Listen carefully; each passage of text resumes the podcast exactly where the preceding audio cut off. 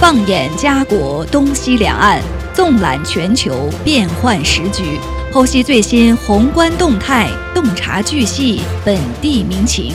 Yes, my radio。今日话题，欢迎您的收听。听众朋友，大家好，欢迎收听今日话题节目，我是主持人陈琳，我是东晓。呃，东晓，你有没有发现这几天大家出门的时候就闻到一股浓浓的这个烧焦的气味，是吧？嗯，空气中有一些尘埃或者是雾霾之类的东西。对，很多人都感慨说：“哎，怎么这两天，呃，天空都是灰蒙蒙的，早上也看不到这个太阳了。”呃，这两天正是安省东部还有魁省发生山火的最高发的季节，所以浓浓的烟雾已经是飘散到了。加拿大的这个整个东部地区，我们看那个气象图，呃，整个一片红火，没错。对，而且我有美国的朋友也询问说，你们那边山火山火是不是很严重？说有的烟雾已经飘到了纽约。我说这一回可能山火是以往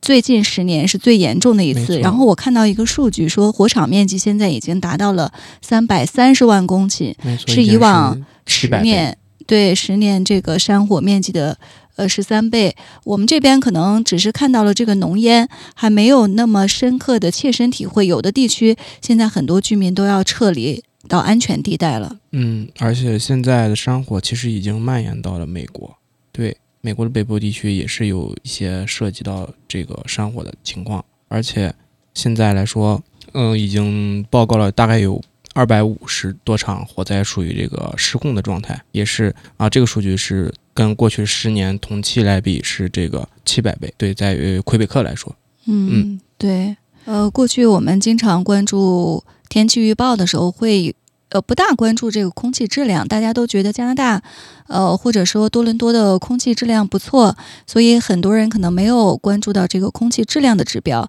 这几天加拿大的环境部一直在公布，呃一个。指标它叫空气质量指数，这几天呢都处于高风险的状态。呃，我们常说的这个 PM 二点五值，就是空气当中的这种颗粒，就直径小于或者是等于二点五微米的颗粒物在空气当中的浓度。呃，是一个非常重要的衡量空气质量的指标。那我看到今天多伦多 PM 二点五值已经达到一百二十二了，是一个非常高的数值。所以在这里呢，我们也提醒大家，尤其是那些弱势的群体，比如说老年人或者是儿童，最好呢这几天不要进行户外活动，因为浓烟可能会损伤到呃肺部的健康或者是一些呼吸的。呃，呼吸道的一些问导致呼吸道的问题。室外工作的朋友也要注意到，最好是佩戴佩戴那个 N 九五的口罩。对，这几天口罩又要带回来了。没错。嗯，还有就是，呃，中小学校我看到也发了通知，比如像呃约克区或者是多伦多，所有的课外的户外活动已经全部取消。而且有一点，我觉得需要提醒大家，就是呃约克区啊。比如说 Newmarket 或者是 Aurora 这两个城市呢，现在已经发布了全面的禁火令。呃，这个禁火令呢，包括自己在后院燃烧炭火，比如烧烤啊，或者是有一些户外的活动，呃，camp 进行这个点火等等，这些呢都已经全面禁止了。那主要呢，就是为了应对安省和魁省的这个森林火灾以及最近炎热干燥的天气，因为如果呃。不采取这项禁令的话，可能会加重呃空气质量的这个恶劣程度。而且，这个现在我们加拿大的这个呃消防消防人员已经是全力进行这个扑救啊，而且政府也已经表态，就是说已经批准了援助请求，同意派遣加拿大武装的这个部队进行一个消防帮助。对，在而且在未来的几个月，呃也是预计来说。仍然会有这个火灾情况，会要高于以往正常的水平。对，其实刚才你也提到说，已经有二百多起这个火灾已经是失控，所以现在的形势也是非常严峻。呃，我看到今早有一个报道，就是在魁省，还有之前在阿尔伯塔省发生的这个山火，有警方呢调查出说有可能是人为的因素，所以在这里呢，呃，这个约克区全面这几天呢实行了这个禁火令，呃，一方面呢也是为了改善空气质量啊，防止空气更加的。空气质量的恶劣，另一方面，其实真正的也是为消防人员减轻这个负担。所以在这里，我们也提醒一下大家，最近几天您一定要小心使用任何可能引起火灾的东西，比如说这种蜡烛啊，或者是使用的烧烤炉啊、丙烷燃气设备等等。而且呢，如果在野外或者是在这个树木比较多的地方，一定要确认您使用的这个火柴或者是香烟都已经熄灭，彻底熄灭以后再丢弃。开车。时，我发现有的人会随意的将这个烟头弹到窗外，其实一种非常危险的行为。嗯，一定要在虽然夏天来了，大家都出去玩，但一定要注意安全隐患这个问题。嗯，对，所以这是我们在节目的开始啊，给大家的一个提醒。那今天呢是六月七号，没错。呃，我今天。一早我看到也有一些朋友的这个朋友圈刷屏了，因为他们在中国的一些亲戚朋友的子女呢参加高考。大家都知道今天呢是高考的第一天，呃，所以我们今天也就来聊一聊这个高考的话题。先来看看这个二零二三年高考的第一天是什么情况。我看到一个数据报道，就是有一千二百九十一万的学子在。高考的第一天走进考场，没错。呃，千万的学子挤这个独木桥。过去我们都说高考就是一考定终生，呃，千军万马过独木桥，呃，真的也不为过。呃，最近我看到的这个数据，比如去年这个高考的录取率。事实上是大幅攀升，基本上达到了百分之八十以上。没错。呃，不过不过呃，不管怎么说，落到我们每一个人身上，这个高考的重要性怎么形容都不为过。因为接受这个大学教育是很多人梦想中说打破这个阶层壁垒或者是向上跃升的对一个重要的途径。所以每年到这个时候，家长也紧张，考生更紧张。还有看到。就是负责交通的指挥员呀，交警、政府各个部门都很紧张。他们也付出了相对应的努力，不仅是咱，不仅是加拿大的消防员在努力救火，国内的中国国内的消防员其实他们也喊出了口号，就是呃学子追梦，那我们护航。整个消防系统在啊也是在安全隐患方面也是做了很多的努力，而且也是会帮助学生进行一个交呃交通疏散或者是指挥交通的这么一个行为。对，所以说高考人生的一件大事，第一考，呃，对很多人来说都是，呃，这个非常重要、非常重要的一步。呃，当然，每年到高考这个季节，我发现就是关于这个高考制度的合理性，或者是呃，关于它的利弊，也有很多人进行了非常多的讨论。甚至在前些年，也有一些声音出来说，这个高考是不是？呃，不合理，让大家就是唯分数论，导致学生不停的在内卷刷题，出了很多小镇做做题家等等这些称谓，就是大家也在讨论说这个高考制度是不是要呃进行改革了。所以今天我们也从这个高考话题啊聊一聊有关呃教育的问题。过去呃。我经常也跟我们的同龄朋友聊起来，就是很多朋友都有同样的感受。他们说，呃，现在人到中年了，都已经四五十岁了，但是时不时的在做呃睡觉做梦，还会梦到自己拿到了考卷，然后一个紧张的感觉。对，一道题也不会，时间到铃声一响，然后从梦中惊醒。就对于很多人来说，这个高考。呃，大家十年寒窗苦读，最后进行考试，可能真的会成为很多人多年以来的一个噩梦。嗯，没错，毕竟高考来说，其实相对于你前十二年生活的一个人整个人生前十二年人生的需要学习生涯的这么一个总结。你前面十二年的学习生涯，你包括大家应该是就是七岁或者六岁上学，对吧？已经快接近二十岁了，也算是你人生的前二十年的一个总结。所以说，对你的一个压力肯定是很大的，并且你考的怎么样，决定了你将来的这个教育水平、受教育的程度，那也有一部分会决定了你的将来的工作程度。那相对应的，那继续往下发展，也会针对你的将来未来的成就能走到一个什么样的地位。所以说，其实压力来说，不仅是止于，我相信对于现在学生来说，不只是因为家长或者学校学校 push 的一些压力，那自己对于自己未来人生的一个压力，其实也是很大的。而但是咱们高考制度，其实我认为现在也在慢慢的做出改变。因为之前我们大家知道高考都是考三天嘛，然后分文科和理科考试，现在已经改，现在是考四天，然后而且你学生是根据不同的学校组合。之前我们是你选文科，你就是学政治、历史、地理；你选理科，你就学物理、化学、生物。那现在的话，学生是可以根据自己的爱好去进行一个选择。我可以选择政治、地理和生物，或者是如假如说我政治不好，我选一个地理、历史和物理都是可以进行一个组合的。那你每天，那我们第一天这已经知道，刚刚结束的是语文和数学。那第二天的话就是上午一门课，下午一门课。第三天同样也是上午一门副科，下午一门副科，然后最后是英语再加一门副科。所以同学们考试的这个周期变化。也是进行一个改革，这样的话让大家能够更好的休息，而不像之前一样三天就把它考完。我们把这个考试时间拉长，那同学这个考试的压力也会稍微的简单的轻松一些。嗯，所以呃，很多人也在说啊，就是目前来看，呃，高考是最公平的一种择优的机制，因为给了绝大多数的人，几乎所有人公平的一个机会。当然，现在没有一种制度啊是特别完美的，所以在这个高考制度当中，东晓也说了，做了一些很多的调整。嗯，但是我对高考的这个制度啊，其实有两个印象非常深刻的一个事件，呃，可能很多人也关注，正是因为这些事件，让大家呢对高考制度这种合理性或者必要性也是打了一个问号。就在前几年的时候，我记得当时媒体爆出来一个，呃，就就是。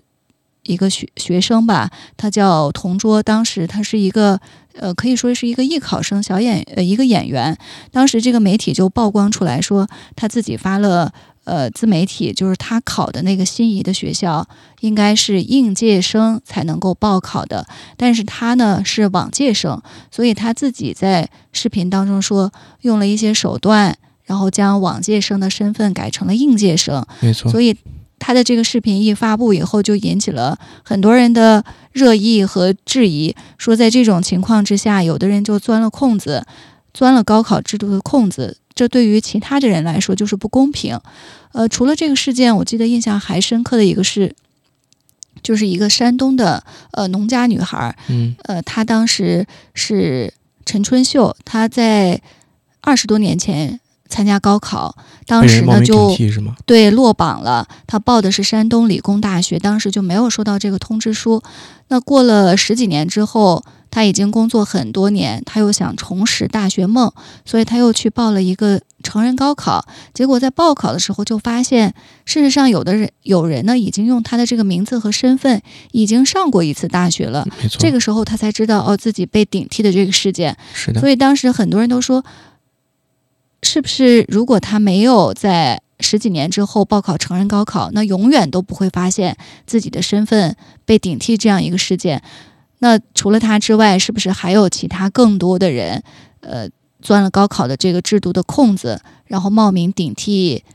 别别人去上学？这样的话，人生的命运都发生了逆转和改变。所以这两个事件让我印象特别深刻，也是很多人。在之后讨论高考制度是不是要进行改革，呃，也拿这两个例子来说事儿，呃，也来进行讨论。所以，呃，这个高考制度我们看到并不是完美的，也有很多的这个弊端和漏洞。对，没错。呃，因为我们国家，因为中国来说，很多人，对吧？一，你像刚才陈林说了，有一今年有一千二百九十一万人来参加这个考试，我们肯定是不可能保证每个人都非常公平的。那也肯定会有人去想尽办法去钻这个漏洞。你不管仅不仅说是作弊也好呀，还是找人冒名顶替也好，或者考完之后冒名顶替，或者是顶替了别人的升学位置也好，那这些东西我们说是完全没有可能发生的吗？不可能，是肯定会可能发生的。因为一千二百九十一万人，呃，在来参加考试，我们有数不清的利益关系在这个里面。那我们如何杜绝这个事情呢？其实也是很困难的。中中国也在，他在不止呃不断的进行这个方法的升级和政策的改变。你像今年看到的是，如果作弊的话，其实是要有一个刑事责任的，啊，是有可能要坐牢的，在考试作弊。那我们也看到，像陈林老师刚才举例的那两个那两个人，其实我也是有新闻了解到这个问题。你包括第一个啊，就是呃改变了自己的信息身份去参加考试这么一个人。你包括像当年特别出名的翟天临事件，他就是大学毕业之后，然后大家直接大家发现他连知网都不知道，那他的博士身份是怎么拿到的？是怎么毕业的？然后后来发现他的就学术作文的造假。然后自从那一年之后，中国学生的论文的通过率就大大减少，呃，而或者说是要求大大提升。啊，那一年也是很很有意思，被网友开玩笑叫“天临元年”。就从那一年开始，中国的。学生毕业也越来越困难。那其实，这个学中国的高考制度，说是啊，已经保证了大部分人的公平性，而且也在一步步做进一步的，呃，算是提升和优化。你像今年我就看到一些很有人性化的一个提升，就是呃，所谓的盲人试卷，嗯，就是帮助一些残障人士来参加高考。你包括有残障人士的专属通道。在学校里有专门那么一条通道，是供残障人士来进来考试的。你如果是腿脚不方便的话，或者坐轮椅的话，你都是可以走这条通道直接到达考场，而且也会有专人来护送你。啊，那你看盲人试卷的话，就是说他的试卷上都是盲文，啊，这门试卷是在高考前半个小时，通过专门的盲文的翻译，呃，专家来进行转译的。转译完之后，还要有专门专门的这个盲文老师来进行校对，啊，当然，而且考试的时候其实也是对。一些人做出了公平的呃调整。你像，我们都知道，大家都是考试时间是一样的啊，但是有些人他确实有一些特例，比如说，就举例的盲盲人来参加考试的话，盲你如果做盲文试卷，你是国家是给你提供了延长百分之五十的考试时间，所以说其实还是相对于更公平一点，对大家来说。嗯，所以从各个方面啊，综合来呃，最终说来，这个高考制度就是想。呃，目标呢是希望每个每一个人都可以获得这个公平的教育的机会。过去我们古代啊，我们也知道这段历史，就是这个中国的这种科举制度是怎么发展来的。过去就是礼不下庶人，简单说就是他们认为普通人你不需要读书，那只有贵族，只有贵族和已经读过书的人或者对接受教育就好了。没错。呃，所以最后孔子就提出一个理念，就是有教无类。就是所有的人，无论你出身贵贱，或者是来自不同的阶层，你都有受教育的权利和机会。所以这就是当时有教无类这个理念的呃伟大之处。所以我们说，其实高考制度最终它是希望机会公平，就对每一个人来说，我都给了你同样的机会。呃，就像东晓说的，即使你是盲人或者一些残障人士，我们依然创造条件，让你可以。抓住改变命运的机会。对，在高考的考场上，你跟别人是呃同等的。但是很多人也会从另一个方面想，说我是机会平等了，但是说到底，你还有这个条件和资源的不公平。那很多人也会说，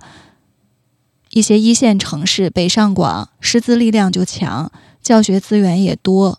政府投入经费也大，所以这样就会导致。你机会平等，但事实上你的这个教育条件和资源是存在着不公平的分配，这也是很多人啊质疑这个考试制度的一个方面。所以要做到机会公平，那很多很多时候你都要保证这个资源的公平配置，而做到资源的配公平配置，事实上这一点是受到经济呃影响的，是非常呃不不容易对做到的。没错，你像。每年考试分数出来，各个省份的考试分数也是并不能，也并不相同。嗯，因为我是一个山东人嘛，啊，山东山东高考大省，大省，大家都知道这个问题，所以山东真的是你跟你差零点五分或者差一分，中间可就差了几千人，甚至几万人。而且山东的考生录取分数线就相对于更高一些，包括考卷其实也更难一些。所以这个其实省省份和省份之间的区别也是。嗯，因为他们各自的经济发展或者是当地的状况来改发生，来做出不同的这种调整。那我认为差距是不可弥合的。没错，没错。因为我认为这其实也是一个高考它的一个特殊性吧。嗯，因为你想，不同的省份、省份受教育程度不一样，很呃，其实有的时候是属于正常偏正常现象。因为嗯，有些地区可能它比较注重于商业或者是经济的发展，那有些地区可能比较注重于农业。或者是工工工业的发展，那他们这个对于教育的啊重视程度可能也不一样。所以我觉得每个省份它都有各自的特点，那有各自的分数线，其实也是无可厚非的。我认为，嗯，呃，但是对于一些比如说来自农村或者偏远地区的考生来说，呃，对于他们的这个压力或者是挑战，就要比在北上广呃本地生要大得多。没错，呃，所以这个差距虽然我们知道客观存在，但是要弥合起来也是非常不容易做到的。呃，关于这个就是选拔人才的这个机制，其实大家有各种的想法。呃，以前就是最早的时候，其实就是科举制度，科举制度也是通过考试来选拔人才。那再往前推，其实呃，中国历史上也有过这种就是人才考察制，比如他派一些官员去实地去考察这个的人的人品、呃品德或者在。工作当中、学业当中的一种能力，但是这个呢，后来又被人诟病说有太多的人为因素了。那你这个考察官，考察官本身的素质是不是能够慧眼识人，或者他能不够能不能够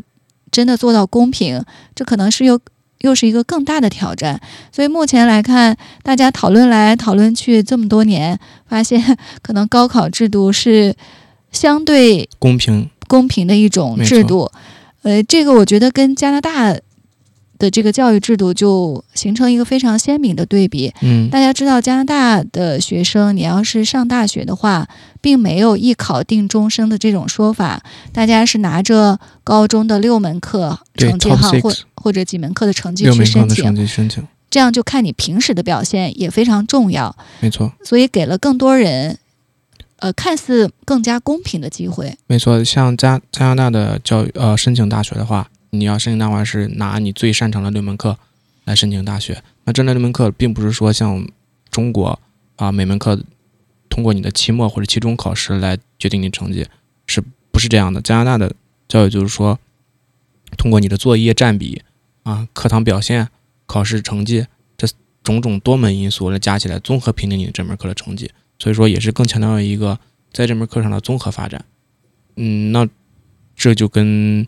这就展示出了加拿大与中国最大的一个不同，就是说中国是更偏应试教育，因为你只要完成最后一场那个考试，拿到一个高分就可以。那加拿大的话，其实就不是这个样子。对，今早我也正好看到一个新闻，说在呃 Kingston 这个小城市啊，呃，算是相对来说比较小的城市，一个高中生，他是华裔学生，呃。他就被普林斯顿大学录取了。这个学生就是有一个特长，他的数学非常好，呃，但是他其他成绩呢，不见得就是像数学那么好。那如果真的对让他通过高考。呃，来进行考试的话，他可能就失去了这个上藤校的机会。嗯，但是在加拿大的这种教育体制下呢，因为他在某一方面特别的突出，那招生官呢看到他在某一方面的特长和兴趣和未来发展潜力，那么就将他录取，破格录取或者是提出优待。对这个新闻，今天我看在 Kingston 这个城市也是引起了很多的轰动，因为在这个呃城市当中，并不是，尤其是在这所学校。呃，能上藤校的这种顶级藤校的学生呢，并不多，非常少，凤毛麟角。所以很多人也说，哎，加拿大的这种呃教育制度是不是更加合理呢？但是其实我们看到最近也有些讨论啊，比如像安省的呃，就是安省的教育系统最近也展开了一个大讨论，就是很多的这种 special program，比如像艺术。或者是 STEM 就偏重于科技的这些课程，在多伦多呢，它本来是有特殊的课程，大家可以报考的，没错，就是通过考试。但但是之前呢，有很多人质疑说，有一些学生他上了课外补习班儿，或者是请了一些私教，那么他的这个。考试呢就很容易通过，这就是我们谈到的这个资源分配。可能因为你家庭的收入或者是你的经济基础，那么孩子可能就站在一个更高的起点上，他请得起私教，那他也可以上得起课外班，那就更容易通过这样的考试。所以，因为有这样的一种声音，多伦多教育局也进行了改革。从去年开始呢，这种考试制度就变成了抽签制。那抽签制意味着所有报考的人，我是随机抽取。他们教育局的说法呢，就是希望给每一个人公平的机会，所以这样一对比还是非常有趣的。中国一直在探讨这个高考制度是不是公平，公平是不是合理，或者是有一些漏洞。那加拿大采取这边方法来绝对的公平。对也在讨论说，我们到底是什么样的制度制度下能够给每个人公平接受高等教育的机会？机会，没错，嗯，其实像中国也有类似的啊、就是像陈亮老师刚举例的，如果假如说你数学特别好，或者某一科特别好，偏科比较严重，那你就是失去了高考的这个嗯、优势，或者说是学习好这一门课学习好的优势，因为你还有其他课程要考嘛。但是其实中国也有一种方式，就是有很多高校或者是嗯特别出名的学校，你像是复旦啊，像是北大、清华都有自主招生考试，也就是说是由他们可能会通过一些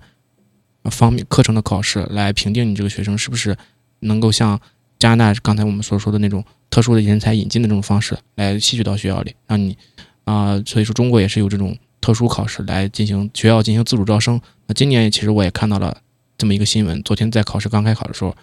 山东就有一个学生啊，他是已经被呃清华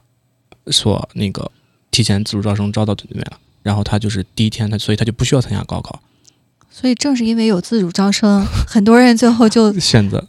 就说，为什么最后成为这个乌烟瘴气的这种高考利益的呃输送工具呢？嗯因为很多人会利用这个自主招生去参加一些，比如说科技竞赛呀，或者是特长嗯生嗯招生的政策。那在这个当中，呃，那你有人的地方就会有人有利益性的这种复杂。嗯那免不了，可能有的人就是拿到靠钱，或者是靠资源，或者是靠权力来解决这些问题。是的，总总的来说，我感觉教育还是考试还是一个，虽然说是我感觉虽然说高考是一个比较重要的这么一个事情，但是我认为就现在这个情况，以我觉得也不应该给学生特别大的压力来对于这个考试，因为嗯，每年也都不数不胜数，很多考生在考试的期间，高考期间发生了很大的压力的事情，你比如有嗯直接就是晕在考场的，或者是根本就是参加不了考试，当天特别紧张，产生一些生理反应的学生。所以我觉得怎么解解放考试的学生的这个考试压力和学习压力，也是一个非常重要的事情。嗯，对，所以这个高考制度也是呃一直为大家所争论探讨。呃，总的来说，可能我们就看到，就是你绝对的公平不可能做到，只能是在这种不同的制度下不断的完善，然后做到相对的公平。现在大家都挤独木桥，或者说走钢丝绳，这个呃参加高考，那无非大家为什么就是压力，考生压力这么大，家长也非常紧张，因为上大学在很多人看来是改变命运、改变人生的一次机会。那你这个机会错过了，你的人生可能就会发生改变。但是很多人现在也思考，就说，呃，是不是有必要上大学？现在大家知识都是免费的，你你可以自由的选择你自己想学的东西。那你最后的成功可能和上大学也没有必然的联系，没错所，以很多人也在想，说我是不是要挤这个独木桥、走钢丝绳，非要挤高考这一条路？也，也不是。其实也衍生出了很多的这个话题和思考。很多人其实都说过这个问题，学历其实并不是你的学术能力，也不是你的学习的知识多少。你像中国有个特别有名的明星，他就举个例子，比如郭麒麟，他就只有中初中的呃学历，但是他的知知识水平其实和包括呃对于呃传统文化的知识层面的这个深深度，其实是很多人很多专家都达不到了一个水平。所以说，学历其实并不代表你所有的拥有的一切，所以大家应该看到多条路。嗯，对，所以教育，呃，我们有一个词儿，就是应该是一个多元化的，就是多元的发展。呃，如果说让每一个人只能通过高考这一条路，或者只能通过上大学，呃，来改变命运，其实这只是做到了一种就是形式上的公平，但是又会造成很多人参加高考就是比较僵化，只会考试为分数论。呃，而让一些比如说有特长的人，就像你说的偏科的人，丧失了这个之后发展大展呃，就是大展拳脚的这个机会。但是，一旦放开这个多元化，可能又会有一些 人利用手中的这个权利啊、资源，嗯，可能又为自己谋利益。所以这个问题，我真的想来想去也没有想太清楚。我觉得就是，呃，这个争论，我相信。可能也会继续下去吧，永无止境。它就像一个跷跷板一样，一边高一边低，你按下一边，另一边又起来，所以只能就是在这种制度下面，呃，寻找一个相对来说的公平和完美吧。没错。呃，我相信。这两天呢，我们的这个中国的高考的学子 还在继续。呃，我今天看到很多家长在门外迎接他们的这个考生，很多人有喜悦，很多人也出来以后比较沮丧。但是不管怎么样吧，我们在这里就是祝祝福他们，祝福他们。呃，毕竟通过大学，我觉得不仅是学知识啊，当然这只是有些人的看呃对。一个好处，另外我觉得上大学就是可以和你的同龄人，呃，在一起来享受青春，而不是直接就步入社会进入工作。所以大学是人生当中一个最美好的阶段。嗯，也希望这些学子能够通过自己的努力啊，考上大学，然后享受未来四年或者是五年的这个美好的大学时光吧。没错。嗯，那我们今天的节目呢，到这里就结束了。非常感谢大家的收听，我们下期再见。谢谢大家。